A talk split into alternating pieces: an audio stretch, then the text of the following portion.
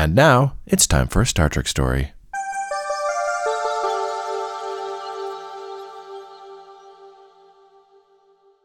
Welcome to episode three of Star Trek Stories. I am, as always, Jaron Hatch, and I am joined here by my lovely co-host, Aaron Cole. Hello, Aaron. Hi, how are you? I Good. feel I feel lovely. You after should feel lovely. Um, Episode three. Here we are.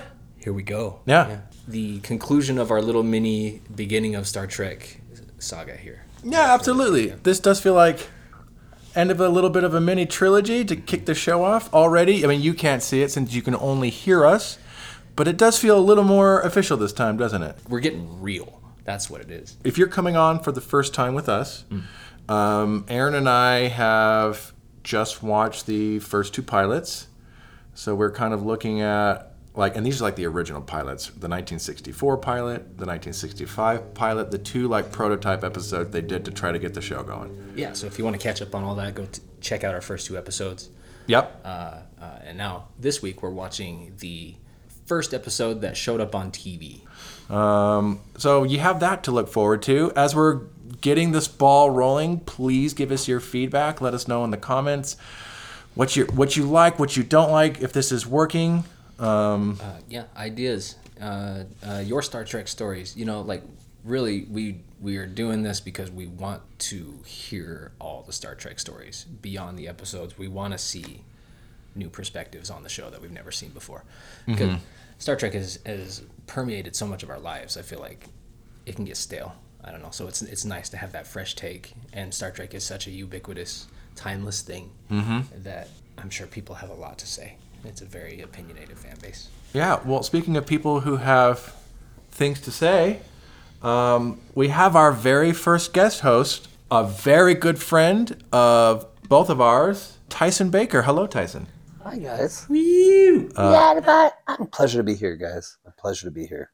Jaron and Aaron are sitting on a couch, and I'm sitting in the captain's chair, and that's how they treat their guests. And I am privileged to be in this captain's chair. He actually You know? does have the the command sequence to self destruct the entire show. He's absolutely got that control panel ready. He's in the captain's chair.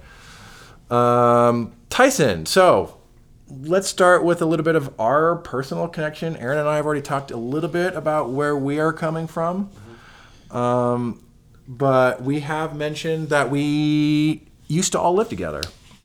Yeah. Um, I mean, the base story of that is we all met in college in doing theater and found out quickly that we had this connection of Star Trek. We shared experiences watching the episodes and talking about Star Trek and how much it affected our lives and, and each in their own regards. Like, um, It was basically like uh, uh, an official frat house of, of artists. yes, Like yeah, very Yeah. bohemian, very Oh yeah, very stinky, yes. very sticky. Sticky and stinky, full of full of dude smells. like, like young adults trying to just figure it out. Yeah. And Star Yes. Trek was one of those things that just brought us all together. Well, we we all watched it all the time, but Aaron and I definitely like it started earlier for us, and it started earlier for you as well. You have your own little uh, personal story with Star Trek before we even all lived together. Um, yeah, my grandfather and I, uh, whenever I would um, go visit my, my grandparents on my dad's side, my grandpa liked to watch TV and half the time would be watching Next Generation. And I was a 12, 13 year old kid, maybe even younger. And it was just exciting. It was very exciting. Just the opening credits of Next Generation and like the Enterprise D going into warp drive. The most epic thing. Um, and I gra- I felt like I graduated beyond that. Um, my mom signed me up for a space camp when I was in sixth grade down in Pleasant Grove, Utah. Um, the space camp, it's similar to astronaut camp or whatever that's based off of NASA, but this space camp took the Star Trek universe and made it your situation. And so they would assign kids to play the captain and play the second officer and, and security officer and engineer. You got put in the middle of these situations where you have to weigh out moral consequence. It made it very pertinent to me and my imagination because it was such a hit with these kids. Because I think there were a lot of kids who went to this camp and were like, oh, I feel purpose. I feel emboldened. Um, and it made you kind of think about the stars and think about other problems outside of where we grew up in Utah. Ultimately, like you, you kind of had this escape, but also it was there was a great deal of meaning in it. it it's persisted throughout my life. I remember this is one of my favorite stories with you, Tyson. Is um, we planned this little event for ourselves. We did it like over like a weekend or something. I can't remember I think it was two or three days. we would watch an episode of the original show, then we did like a next gen, then a deep space, then a Voyager, then an Enterprise, then circle back around, and we kind of did like this like nine times. Yep. It was a deep delve. And then there was like it was like Saturday morning or whatever. We woke up and a big group of us went to space camp. I remember I got to be the captain and I was the last one who got to come on. And I still was just we were in this elementary school, but then like it was basically like going through like the wardrobe in Narnia, but into like the Star Trek world. That's exactly what it was like, Jaron. Oh, That- yeah. As a kid, like you experienced that. Like you, I, mean, I had to have my friends to experience it with me. We love Disneyland here, and I feel like they were trying to create this experience where you were just immersed. You were St- Star Trek. Disneyland. Yes, Star Trek Disneyland. People have said I've heard from people who go to the Chris who have been to the Christa McAuliffe Space Education Center or a derivative of it is like it's better than Disneyland because you aren't just riding the ride; you are a part of the ride. It's You much more to- immersive. You have to make choices. yeah, and getting to be like the captain and everything. Like we all just, I remember we all just, we were all kind of like joking about it beforehand. Like it was almost like we were coming in with this attitude of like watching a mystery science theater 3000 where we're just gonna kind of, it's gonna be silly and stupid, and we're just gonna make jokes. But when we were in it doing it, like it was like a, a switch flipped and everyone was taking it so seriously and like the st- like the there was music playing like you would hear explosions our ship was being boarded by aliens the sun was about to explode. We may have accidentally sold some people into slavery um, to, but but we were- but they were gonna die. That was like our only chance to get them off of there was we had to sell them in slavery. Yeesh. we promised though that we at the federation would most certainly look into it It just made it so pertinent. That's what I will say. You get assigned positions. Here's your mission. You have to go and there's this star that's going supernova, and there's a planet right next to the star where it has a, billion people on it, and you have to figure out how to save these people.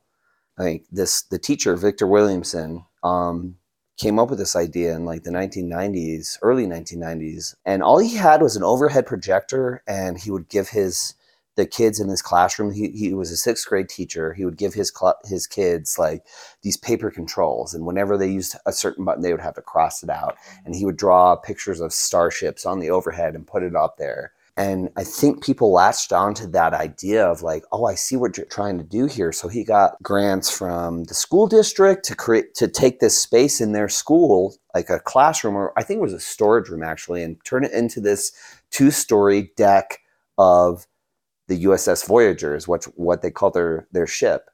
And I don't know, man. There was something magical about that place. Oh man. Um, It's full of heart. Certainly. Yeah. oh yeah So much love. yeah. One of the things I think that's going to be fun having you on the show is because you, like Aaron just said, like it's so full of heart, and I think that's where you come at things with this heart on your sleeve kind of a thing.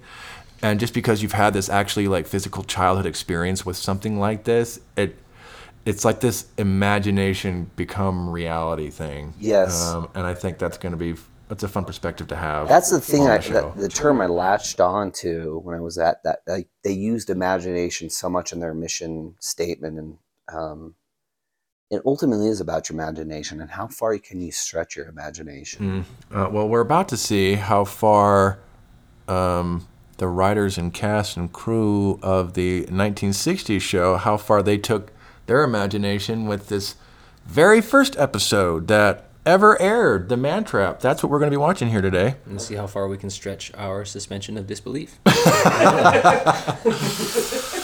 Oh, geez. Um, yeah, so today we're watching The Man Trap, um, first episode that ever aired back in 1966. This is what they decided to premiere the show with. This was actually the sixth episode they produced, like we said. Um, as we go into this one, have in mind this question of do, how does this work as a first episode? How does this work as a as a story to get people into something? both like as Star Trek and maybe generally as like a television show. Right. You gotta you gotta look at it for what it is. It's very dated from the '60s. Yes, and that's the thing I think, Aaron, is like it, it is the '60s. Like I feel like our most pertinent thing is like we watched the first episode. excuse me, the first episode. We watched the first episode of Stranger Things. It's like people know how to like hook you in, but back in those days, like everybody kind of was excited about the Apollo program and like the space aspect of where humans were going. And I think that's kind of a thing that Gene Roddenberry kind of leaped onto, along with like Buck Rogers and kind of these pulp ideas of space. Um, and um, and how and how that portrayed to that an audience in that time.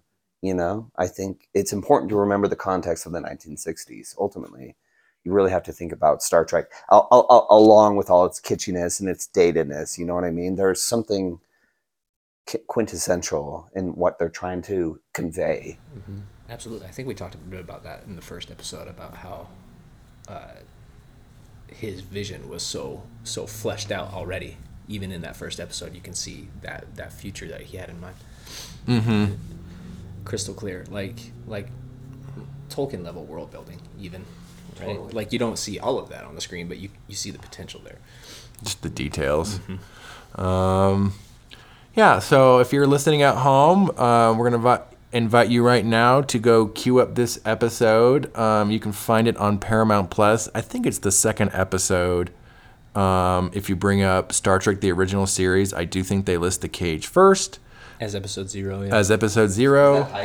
That's the Captain Pike pilot, yeah. Um, and then right after that, they just have this as the Man Trap. Um, so it should be episode two of Star Trek: The Original Series on Paramount Plus.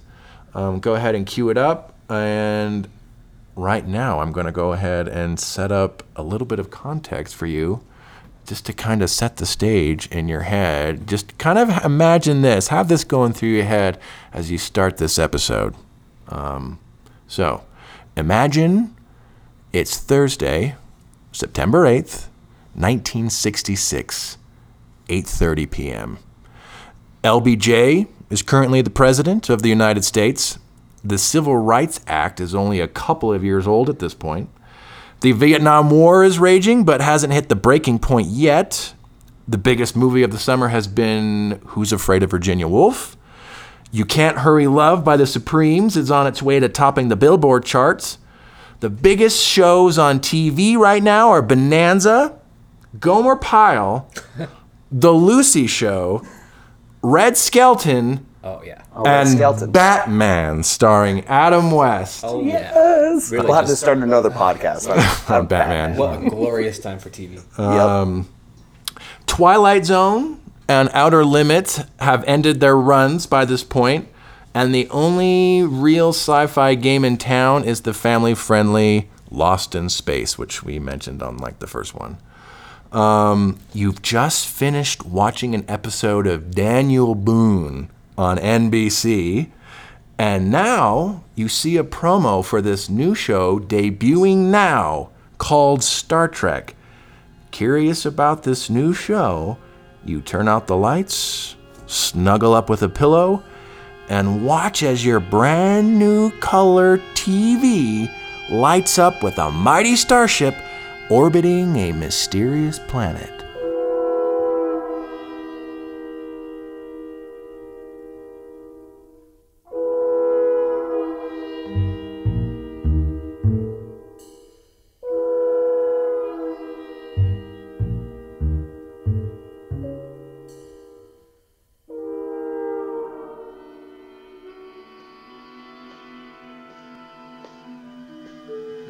Your last subspace log contained an error in the frequencies column.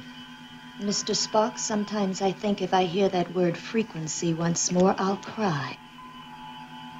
Cry. I was just trying to start a conversation. Well, since it is illogical for a communications officer to resent the word frequency, I have no answer. No, you have an answer. I'm an illogical woman who's beginning to feel too much a part of that communications console. Why don't you tell me I'm an attractive young lady? Or ask me if I've ever been in love? Tell me how your planet Vulcan looks on a lazy evening when the moon is full. Vulcan has no moon, Miss Uhura. I'm not surprised, Mr. Spock.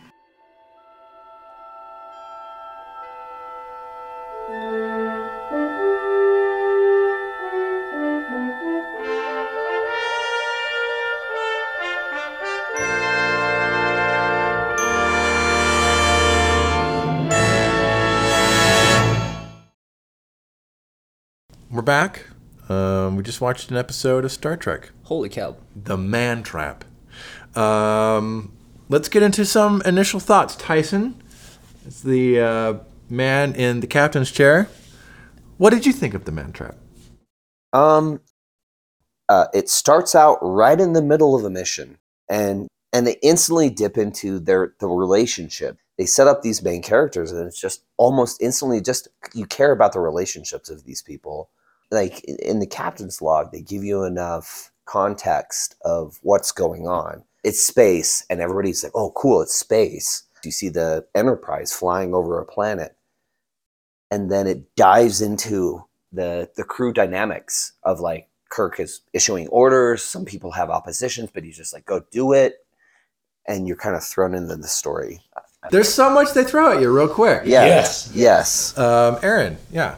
I thought it was a very strong episode. It's it's a lot better than I remember it the last time I watched it years ago, whenever that was. Um, to me, it felt like a beautiful hybrid of the first two pilots. Like there's a few similarities of of the main antagonist and the original Pike pilot.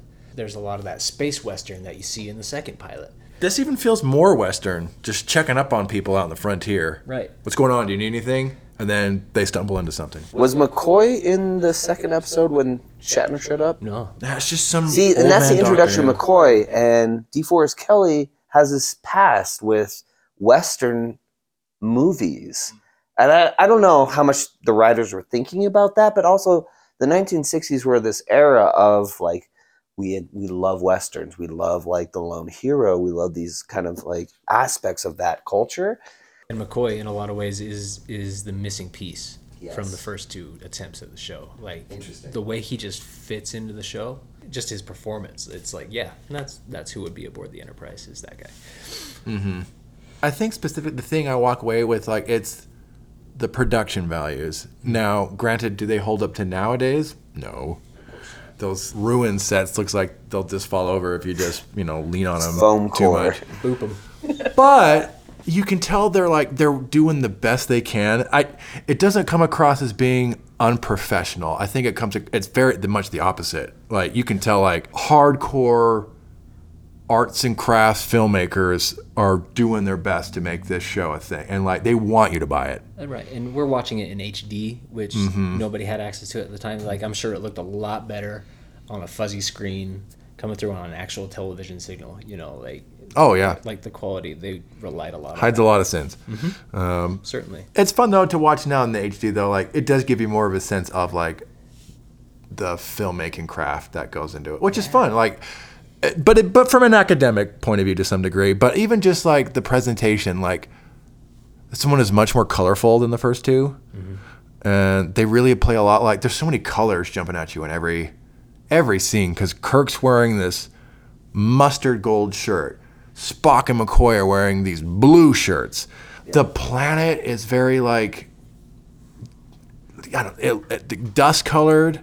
It just feels hot and dusty. Like the little detail they do with William Shatner's like sweat beads and, and then all like the dramatic shadows and lighting on the Enterprise. Mm-hmm. All everything that just really plays up. It's very heightened drama. That's the thing that's that thing stands out to me the most when I watch this. I'm like, that's what comes across the most to me. Certainly compared to the first two. Lots of jewel tones. Yeah, very dramatic shadows and, and lighting throughout the episode. It's And exotic. Camera angles. Like Yes. Really exotic camera angles. Um, so basically what the story is, I mean, you just watched it with us. So it's basically the story where they find a creature on a planet that needs salt to live and it can shapeshift to look like anyone, maybe some kind of telepathic abilities, like it can kind of read thoughts and just be what you want it to be. It's essentially a monster movie. Especially compared to the last two, where Star Trek does genre hopping, like this compared to the first two, this is a monster movie. Um, how does this? How do you guys think this works? As especially with the context we set up, how does this work as the very first episode? Does this work? Could this work better? Um, could they? Should they have picked a different one? What do we think, Aaron? You know, no, I think it's it's a great first jump into the series. Um, uh, I was thinking all the way through, like, man, this is this is so much better than I remember it being. Like, I remember the first time I was watching it, it's like kind of corny. It's a little whatever. Maybe I just wasn't quite buying into the '60s vibe of it. But this time around, I'm like, yes, this is a good science fiction story. It's it's got great character development all the way through. It's engaging. It's intense. Uh, yeah, everything you look for in a good TV show, you get it right there in that first episode. It's like, yeah, I would keep watching this. Hell yeah. What was I'm I'm sorry. Like after, what was the first pilot about? What was the synopsis of The cage with with William Shatner? I should say, not the, The first wo- pilot. yeah, so the first- the cage is with uh, Pike, right? Pike, the Talosians, like he's in the menagerie, the zoo, Right. And like all the imi- like illusions that he goes and lives through. Um, and then the second pilot is appropriately titled "Where No Man Has Gone Before." That's the one where they try to probe outside of the galaxy and they hit this energy field, and it ends up like shocking some of the crew members and giving them like psionic powers. And like Kirk's like best friend is one of them, and he basically becomes like a god being, and eventually Kirk and the crew have to like destroy him. Fascinating. That, and then and then we have this. yes. Again, this is not the third episode they made. This is six. What happened to the other two? Do you know? Wh- What do you mean? Like, The other episodes? yeah. So yeah, they had to have a decision about what they were going to air first. So were were there not were there episodes not were not that were not aired that didn't make the cut? Yeah, I don't think Pike's episode ever got televised, right? Like Pike's much- episode- much later. Yeah, it doesn't get aired until ac- I think the first time it actually hits the airways is like the 1980s. But they do like, but they sneak it into one of like a, that two-part episode of the original series where they, Captain Kirk and crew are looking back at the events of that episode. They sneak it, so they sneak it into the actual show. Um, Where No Man Has Gone Before was aired third, was not aired first. It was aired third. Um, they were worried that that episode was too expositional to be a good first episode. Um, and I remember even you said you weren't as engaged by that one compared to the first one. Um, and then there were some other ones they considered, but they decided on this one just because it was like the most basic. Like there was, it wasn't a super high concept, Right. and it kind of gave you just a sense of, especially the space western motif, and and then all the crew members. Like they kind of got a sense of all like just to set up the crew and everything. And that's so they decided to go with this one. Though funny enough this was the one i believe the cast was least proud of at the time. And they did not want this to air first but but this is what the executives decided to air first I found it fascinating too. Um, toast to Nichelle Nichols. My goodness, my goodness, what a beautiful woman Nichelle Nichols was. we should yeah we, Is- sh- we should put bring it put in for context we are watching this episode on the day Nichelle Nichols died Yeah. and it was just announced t- today Right. I got that notification. And I mean, at that time, like how you set that up, Jaron, the time period thinking about that, like civil rights movement, all those things. But then you slowly get introduced to um, Sulu as well. Um, and you know, it's predominantly a white cast. Like you can, I mean, in a modern context, you think about that, but at that time, I feel like that was. I mean, they're making a statement, and but but as the as the episode started, it's like just business as usual. It is just business as usual. We're doing this mission. A problem shows up, and it's about how everybody is kind of dealing with that. But also, uh, mostly, I, I, I because it was the pilot episode, like it's about the relationships of between the crew members, which kind of makes you care about the crew. That's why it's not about like the, the you know this big event, and you're like, I, I don't know, like a supernova or something. Like you think about the space ax- aspect. No, it's about the crew, and it's about their relationships and how they deal with the problem. It makes you aware of the human. Com- I think you see that a great example of that very early on in the episode when Uhura is talking to Spock, and and the weirdest thing is not that there's a woman on the bridge, or something like it was in the original pilot. The weirdest thing isn't that there's a black person on the bridge or something Right. like. The weirdest thing is that he's an alien that isn't feeling. Like other than that, this is mm-hmm. like a very routine like. Yeah, business as usual, everyday mission that we go on. which makes him so endearing too. It makes him. It makes him like, oh, this guy doesn't understand emotion. Like, He's very cold, but he is also very endearing. It's an interesting little dichotomy he yeah, has. it's a chemistry. does a great job of showing how much humanity has evolved beyond all that stuff. And those costumes, though, like you mentioned the colors before, but like the high boots, like uh, the women's like awfully short cut dresses, like Yeah. they were. Yeah. I mean, And then at the exact same time, the mini skirts. yeah, we and should probably something- we should probably mention the mini skirts. So this is the first time we see the ultra high mini skirts that leave basically nothing to the imagination. They're basically wearing so the the women female crew members are wearing essentially long shirts with no bottoms.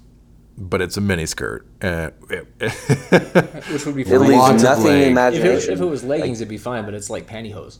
yeah, pantyhose. it's right? dark tinted pantyhose. Like apparently that's the style in 2022, like 54. Like- what, what like, the year get it, is? girls. 22, 54. Oh, oh my god, it's like just a parade of legs. Yeah, everywhere. everywhere you look. Legs and high boots and, and leather. and that's something I kind of wrote down in my notes. I'm like, I mean that that was the culture back then, man. We're we're living this moment where it's Me Too. It's like women have been taken advantage of. I mean, and I think these guys were ahead of their time, but that stuff was still um, not to de- detriment to the whole thing that Star Trek is, but you can kind of see it. There's this kind of male like, and you watch when you watch the episode, you can see men kind of like, oh, there goes look, the and it's kind of Yeah. and I, Yeah, there's the be scene with the guys woke in the- right now. Like it's kind of like okay, you, you, There's the scene with the three guys just leering after Yeoman Rand. Right. Yeah. Um, well, wouldn't you like to have her as your personal yeoman? There's definitely like a little bit of a Mad Men vibe about the Enterprise. Totally Mad Men. It- Yeah, you get know, the secretaries all wearing the all in red. yes, And with these like Uhura's hairdo, Yeoman Rand, her hairdo, her beehive hairdo. Beehives left and right. and just these kind of they're both very kind of i mean they're both great like they're both great and fine characters but they also are definitely much played up as the sex symbols of the show as Jane Kirk is too. But, the yeah, dude I- is a handsome dude. When you see him, like I was just watching a clip of him, I'm like, I'd go gay for Kirk. I'd Oh, go oh, yeah? gay. oh yeah You let Shatner hit it? and he knew it too. That's the disgusting thing. He know he's known all his life. He's a beautiful man who has this presence. certainly like season one He sells the whole William idea. Shatner. and a little bit of season two. Like he, he has a, a kind of a Chubbs period, and then he goes back to super fit Hmm. and handsome, and then he goes full season three Kirk. yeah and they get, yeah, oh we're getting canceled my god Oh my god! Look at those little meat pies they gave us for lunch. I'm supposed to be shirtless this episode. God damn it! But then we're also getting lines. You know they do they do show the men as being beautiful but it, we're also still getting lines about the crew member at the beginning who like he sees the creature the salt vampire as like this this beautiful woman and he's just like oh madam yeah it's the damnedest thing. You look like this woman i left on wrigley's pleasure planet. Just Wrigley's Pleasure Planet. I want to go to Wrigley's Pleasure Planet. gotta you don't double your flavor, double your fun. Oh my- guys. you don't hear Wrigley's lines- Pleasure Mint. you don't hear lines like that about the men Not at all. Yeah, the women don't get their their dirty talk, It's true. no which is an injustice. Um, but you know that being said yeah uhura's great Yeah. I think she's great. Like that scene with she has with Spock, she has so much presence. I think They flesh her out as a character. Yeah. Like they get like You it's get a like, sense- no, you get a I'm not gonna have you play this stereotype. I feel like that. w- She's the communications officer on the Starship Enterprise, Mm-hmm. and she likes this alien, and it's like it, I, it, it has this like it totally ahead of its time, man. Yeah. Totally ahead of its time. compared to like Lost in Space or like Daniel Boone, which It's would all come on right before this, just all white about that. people. Compared to Yeah. all the whitewash shows there are today, right? Yeah. Today, Yes. even today, We yeah. still struggle with it. Yeah, we also get George Takei as Mr. Sulu. Right. He's great as well. I think he has a really good presence. Like he has a very commanding voice and just he has a very like youthful, like, you know, because we had uh, earlier like Lieutenant bright-eyed, bushy-tailed, you know, white dude, but Sulu feels much more of like he does have that youthful go get him energy, but he is very professional, very capable. The little we see him, And very understanding too. and then we also see him as having like interests, like botany or whatever. Right. Yeah. Yeah, his quarters are sick. Um, yeah, and understanding I say because like when the salt vampire just walks into his quarters while he's having dinner Mm-hmm. or whatever, and he just looks at him all weird, and he's like, "Green, how are you?" you know, doesn't flip out. He's he's just very calm, very collected. I think generally everyone comes off, you know, even though there is the kind of madman element with like the women, there is also that other yeoman that's serving Kirk dinner mm-hmm. on the bridge, and she's got the tray holding it for him and everything. But I will say everyone does come across as being. They don't play Yeoman Rand or or Lieutenant Uhura as being like ditzy secretaries. They both come across as being very competent, very professional. There isn't. There's not a lot of distinction between the men and women as being like professionals all trying to figure everything out together like that thing and that comes across really well there's a good sense of camaraderie and familiarity with the crew i think in this episode certainly Yeah. compared to the last two Totally. I think, yeah, what you were saying before, um, I think you have to view it through through the 1960s lens. Like, I mean, that's how they understood the world. There was this rampant kind of thing in the movie industry, and and and Gene Roddenberry and these guys had this idea to like, no, I mean, I don't know. It, it, you have to give and take a little bit, like they have shots of men just kind of like oogling women, but he's writing out a whole plot line for a woman, an African American woman. Yeah. It's not perfect, but they are trying, and and they're doing a good job in Yeah. certain places. They're falling short in others, but like, yes, very progressive, Yeah. especially for the time. Ahead of its time. yeah how does this how do we think this works now You know, I think if you were to see this episode revamped on Discovery or something, it would absolutely play. Yeah, same story, better graphics. You know, uh, new characters and whatever. But yeah, it's it's just a good story, good storytelling. Uh, the script is solid. Um, I think there would obviously be some differences in how it's shot and how the how the characters are portrayed, especially the women. But Yeah. I think it, it holds up. This is a this is a good episode of television. Um, I think for me, um, I think where this works best is like if you just because this is probably like yeah one of the first episodes people are gonna watch if they're watching it on like Paramount Plus or Discovery. I think the thing that I think that the network executives are right about is definitely like how it sets up the characters, how it kind of sets up their people out on a ship doing out there on like it's it kind of sets up just kind of it, it feels like just another adventure for the crew but in a way that sets everything up. It kind of gives you a sense like oh, okay I, I get I have some idea of who these people are and what I can kind of expect going forward. And then like okay so they felt they solved what was going on here and we're going to move on to some other world and see what happens there next week and it sets up everyone's job and kind of like a little bit of like how life on the ship works and like just a general sense of what their mission is. Um, it, it's a mo- it's a monster movie and, and like okay and I think it, and it works fine enough of that. The one thing I wish this had, I think the first two episodes had a better like thema- like thematic cohesion or something they were speaking to thematically because in the end i just in the end i'm like it does feel like it sets everything up. It's just it is just kind of a monster movie. They do kind of a little bit address this idea of this is the last of its kind. Right, a little bit they touch on that. a like- and they make a reference to like at the very end like because spoiler alert they kill it. And um because it's it ends up killing all these crew members and kirk is just very like people are dying i have to stop this now um, Professor Crater, the archaeologist on the planet, he's like, you know, but it's a living sentient thing, you know. It's like I'm not gonna help you hunt it down, aside from like my loneliness problems, like, and that it's my friend now, like. But it's also the last of its kind. I'm not gonna help you kill it. It touches on that too, and it says it needs love as much as it needs salt. Yeah, Like it's it's been as lonely as it is hungry. No one's willing to give it any kind of benefit of the doubt. Like they don't even try to like communicate with it really, or like even stun it. They just it just becomes we have to kill this thing. Um, Which is what happens when you come out of military operation in a hostile manner. yeah.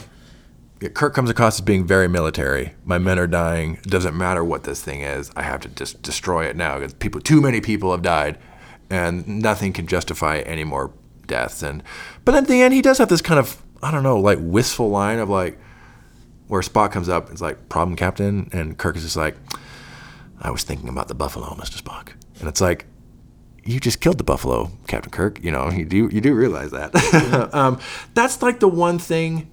That's my biggest criticism is like there's no. I think Star Trek does tackle this kind of thing again in the future and better in the sense of whatever this creature or monster it is, they learn real quickly that it's not just a creature or a monster, and I we don't quite get that here. It ends up just being something to kill, and I think originally, like the original writers did have that the moral dilemma of killing this was going to be a bigger part of it, like the buffalo analogy. But then Gene Roddenberry did come in and toned all that down Gotcha. and made it more functional. It's like, no, let's just make it about getting the thing. And then there was also more emotional drama with McCoy and like the love interest that also gets toned. It's still there, but like all those elements are still there, but severely toned down. It's not really what the episode is about. That would be my biggest like if we were doing this episode now, if like Discovery were doing this or Strange New Worlds were doing this, I think there'd be much more emphasis of like this is not just a monster. This is something We're we- talking about how we killed off the buffalo or something. Yeah. Right. Right. But it kind of makes sense that they focus more on McCoy and that love story because he is a new character. yeah. Uh, and he is going to be one of the leads. and you have to have that emotional connection. It and I think Kirk says it in his again. I go back to his first captain's log. It's like McCoy has this history with one of the archaeolog- um, archaeologists on the planet, and again, it like it kind of goes back to the relationships of all these people. Like, and that I've yeah, what you expressed just now, Jaron and Aaron. Um, it, it, it adds it's like it's not i mean yeah there are these things that they're investigating but it's ultimately about like the dynamicism between the crew members and and each of who they are like spock um being i, I love spock is such a crucible or or like this like idea this like spontaneity where like it's like you take an idea of a, a creature that cannot empathize or like lo- emotion is as kind of shunned upon.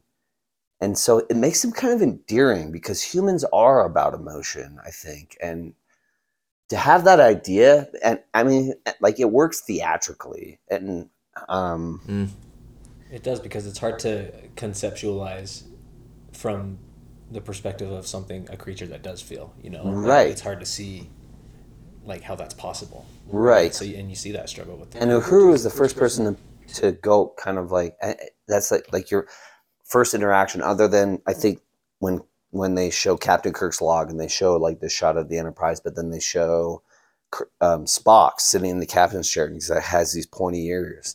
I also think it's like that's TV man too. It's like oh, what's this thing? And, and but you're just hearing this voiceover of the idea of everything and then it like you like that's the all the that's all the exposition you get ultimately it's like there's an alien commanding a ship the humans are down on the planet investigating the shit like they got to figure this out like and and then you see kirk and it's like oh yeah because kirk is this like he's this marshal. He's this he's he's um wyatt earp or some shit like that. Like he's like you know what i mean? And every, uh, and bones i don't know. There's this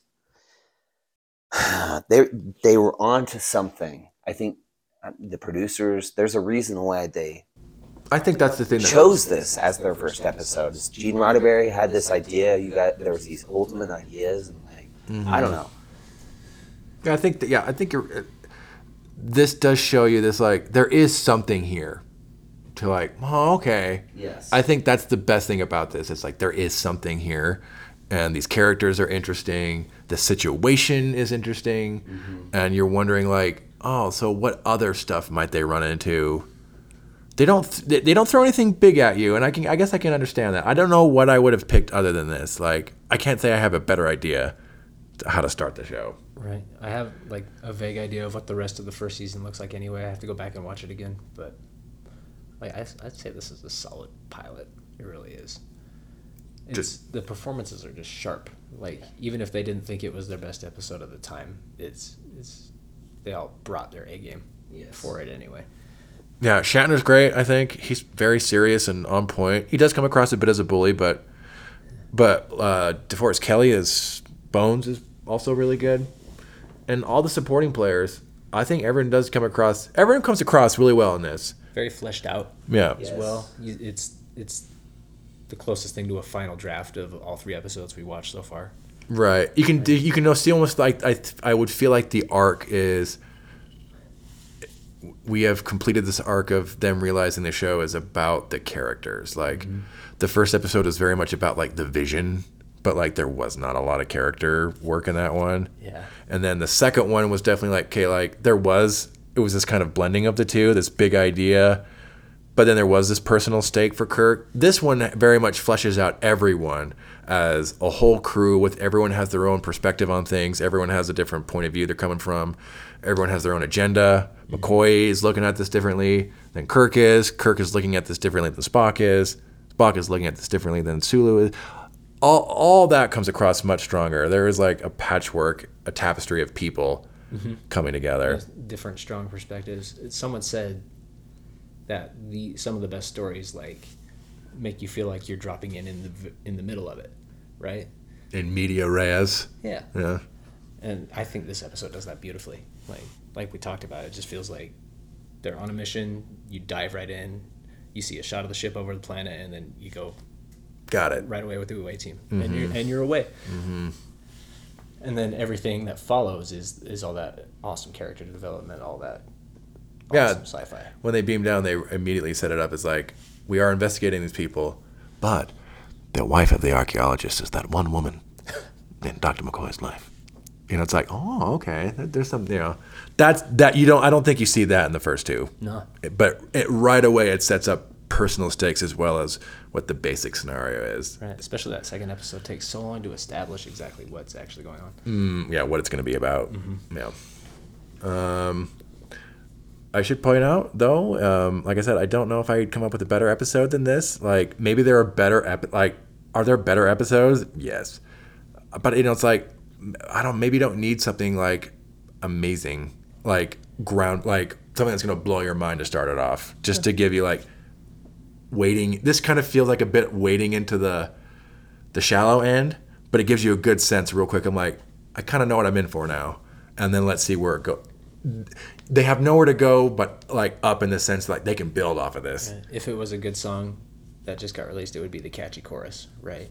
Like it's the thing that gets you hooked, and then you want to listen to more of it again and again. That's this episode. Uh, though uh, I probably should point out that the reviews to this at the time were mixed to negative. Mixed to negative. Fucking critics. Um, I think one of the I think one of the critics called it pretty dreary. You know, nothing to nothing nothing to see here. I'm like, I don't know about that. I mean, clearly there there was some audience for it um, initially. Um, it is kind of interesting. I feel like not the best episode they've ever done, but like to call it just a dreary mess. I'm like, I don't know. nah, I don't know about It's very that. colorful, Yeah, but that's kind of like a lot of science fiction. It's very dark and, and mysterious and dreary sometimes. So, and I'm here for it. I love it. I think my guess is people were like, this isn't Lost in Space. Like that's fun. Like Yeah. this is so serious. And Where's like, the robot people are dying. And like, oh no, there's like stakes. You know, oof, who can have that in a show? Like, What is it about that? What do you think that is? it is it space? Is it the Apollo program? And is it like us venturing towards the I th- I stars? think Like, so. What do you think it is? Oh, yeah. Sputnik. I think Right. Kirk is definitely a mix of Buck Rogers and John F. Kennedy, with maybe a little bit of like Hamlet and Horatio Hornblower mixed in there. But I think like this kind of Buck Rogers like Flash Gordon kind of type character, the man of action, mixed with like um, John F. Kennedy, like just this, but like youthful optimism and energy. We are gonna go to the moon at the end of this decade, and Captain Kirk is very much. I don't know what it is, but we're gonna stop it Because it is hard. because it is hard. Yeah, I, yeah, I, that's I, I think that I don't think the show gets made without the space program. That's, way. that- that's a big thing for Yeah. sure. Sputnik really kicked it all off. It did. You see that influence everywhere. Mm-hmm. It's it's one of those things. It's like the nuclear bomb or whatever. It, it forever changed the course of of everything that came after. You know, like holy shit, we just threw something into space. Mm, this definitely feels like a burst of imagination, just like people not really understanding what that like. Well, we're going to the moon, I guess, but then what? You know, and this is like the first real like, yeah, what is that? It looks like we're going in that direction. How would this actually look like? That's I think that's another thing. I mean, clearly it's dated, but also there are things about it that still make it watchable. Just because, like, oh, you see what they're what they're envisioning is not half bad. You know, for like how this might look in the future. You see a lot of tech, like the goofy earbuds that we use today. You see tablets. You see flat screen TVs. Like so many things Mm-hmm. Yeah, that like they the predicted. LED. Yeah. So true. uh, very apparent. This, I think this is the first appearance of the multicolored food cubes. Oh yeah, then like the future stuff, um, the future food. Yeah, I do like that. The, like that's part of the little details that make it work. Like little little phrases people use, like "Why don't you go chase an asteroid?" rather than like "Go climb a tree," and then like future food, future. Yeah, it just they they you can tell they're trying to put in details to make you believe. Oh, we're in the future. I mean, those food cubes, those food cubes look like poke. They do. Yeah, It's like poke. It's future poke. and I love poke It's just like lime green colored salmon. That's all it is. with vegetable cubes. yeah, with Yams. like space celery next to it. yeah, what Jillian Rand eats while Right. before delivering it to Sulu. And then we I have mean, s- I guess if uh, that's her food tax, maybe they discussed that beforehand. She's like, I'm gonna nibble on this on the way down. Um, I have to say something about that. We were just watching the scene. oh wait, what's the? Maybe they fucking. Seymour. No, Seymour the hand plant. Oh yeah, His Bo- first Beauregard, like yeah, Love me. I'll pet. I'm just gonna. the not. I'm sorry. I'm gonna call out the 1960s kitschiness. the not hand. Even his garden, like I don't know. We were talking about how the But it's part of the planet too. It's it's some life form on some planet. It's Beauregard. It's not a hand. It's, it's a living plant that screams. How close are you with this hand plant, Sue? Um, I mean, I mean, she eats his food. Maybe that's a sign that they're, you know, oh yeah, maybe they're close. they're intimate. Oh yeah, Intimate. intimate, intimate. Um, any any final thoughts before we wrap it up? Oh, Nichelle Nichols, we're gonna miss you. Yeah, that was probably the most interesting thing. Like, I mean, not intended, but as we're watching the show, you can't help but notice, like, or in the back of your head, like, oh, she's not with us anymore. Yeah. She has a few good moments in this, though. Uh, very striking woman. She she definitely gives a lot of presence in every scene she's in. Not just because she's like a beautiful woman and she's incredibly beautiful, um, but just her, her whole demeanor, how she acts. She's just, uh, just, um, you can't keep her eyes off her, and she just she just has this way of just like affecting you with just even just like hailing frequencies open.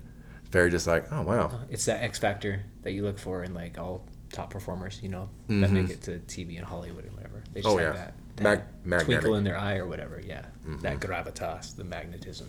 Mm-hmm. She's got it all. Classy, classy lady. Yeah, it's too bad there's not really like a lot of like Uhura centric episodes. I think maybe the closest thing we get is there's an episode of the animated series where she gets to take command for the first time, but that might be it. Mm-hmm. That's- I mean, that's not even really about her either. It's just ends up taking command and saving the day, which is great. Um, she ends up saving the day like in multiple things though too. Again, I think of Star Trek Five where I mean mm, oh yes. She's the key distraction in their ploy. Yeah. Hello, boys. I've always wanted to have a captive audience. Tribal drums intensify. it was a it was an awakening for me as a young adolescent man watching Star Trek, but whatever that is.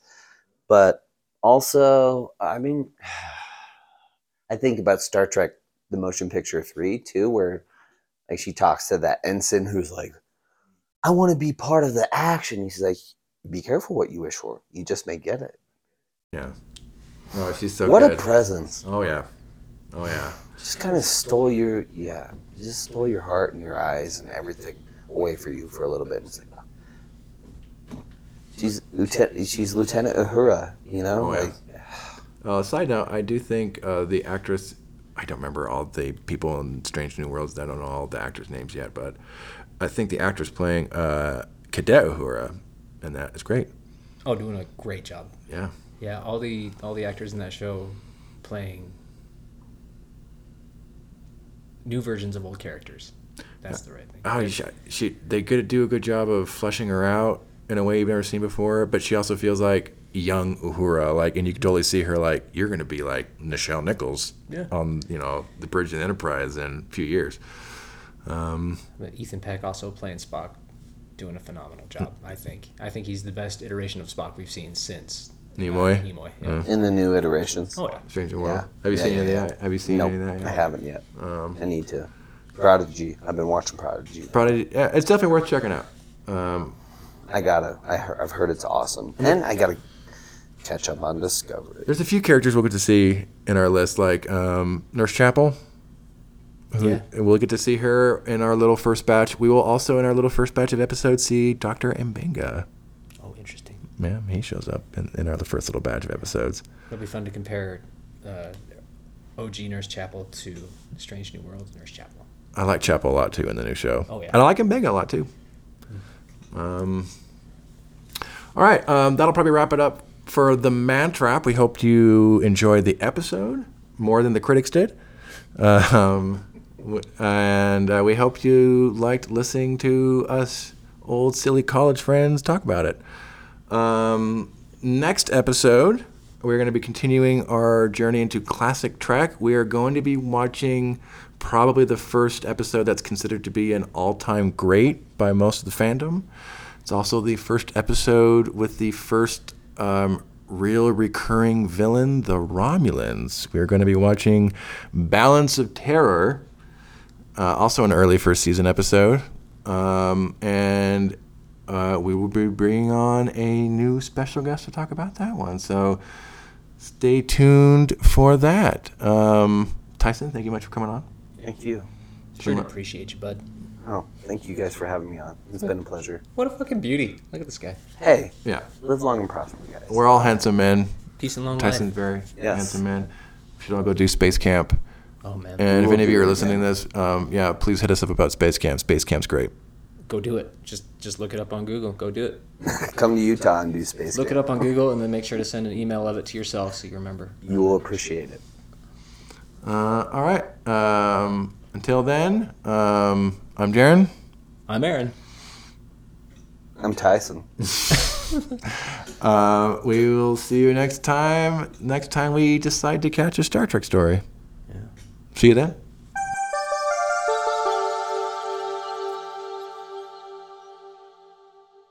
Thanks for listening. If you'd like to share your own Star Trek story or give us a hot take on the episode we just watched, you can join the conversation by visiting our Discord server. You can find us by clicking on the link in the show description.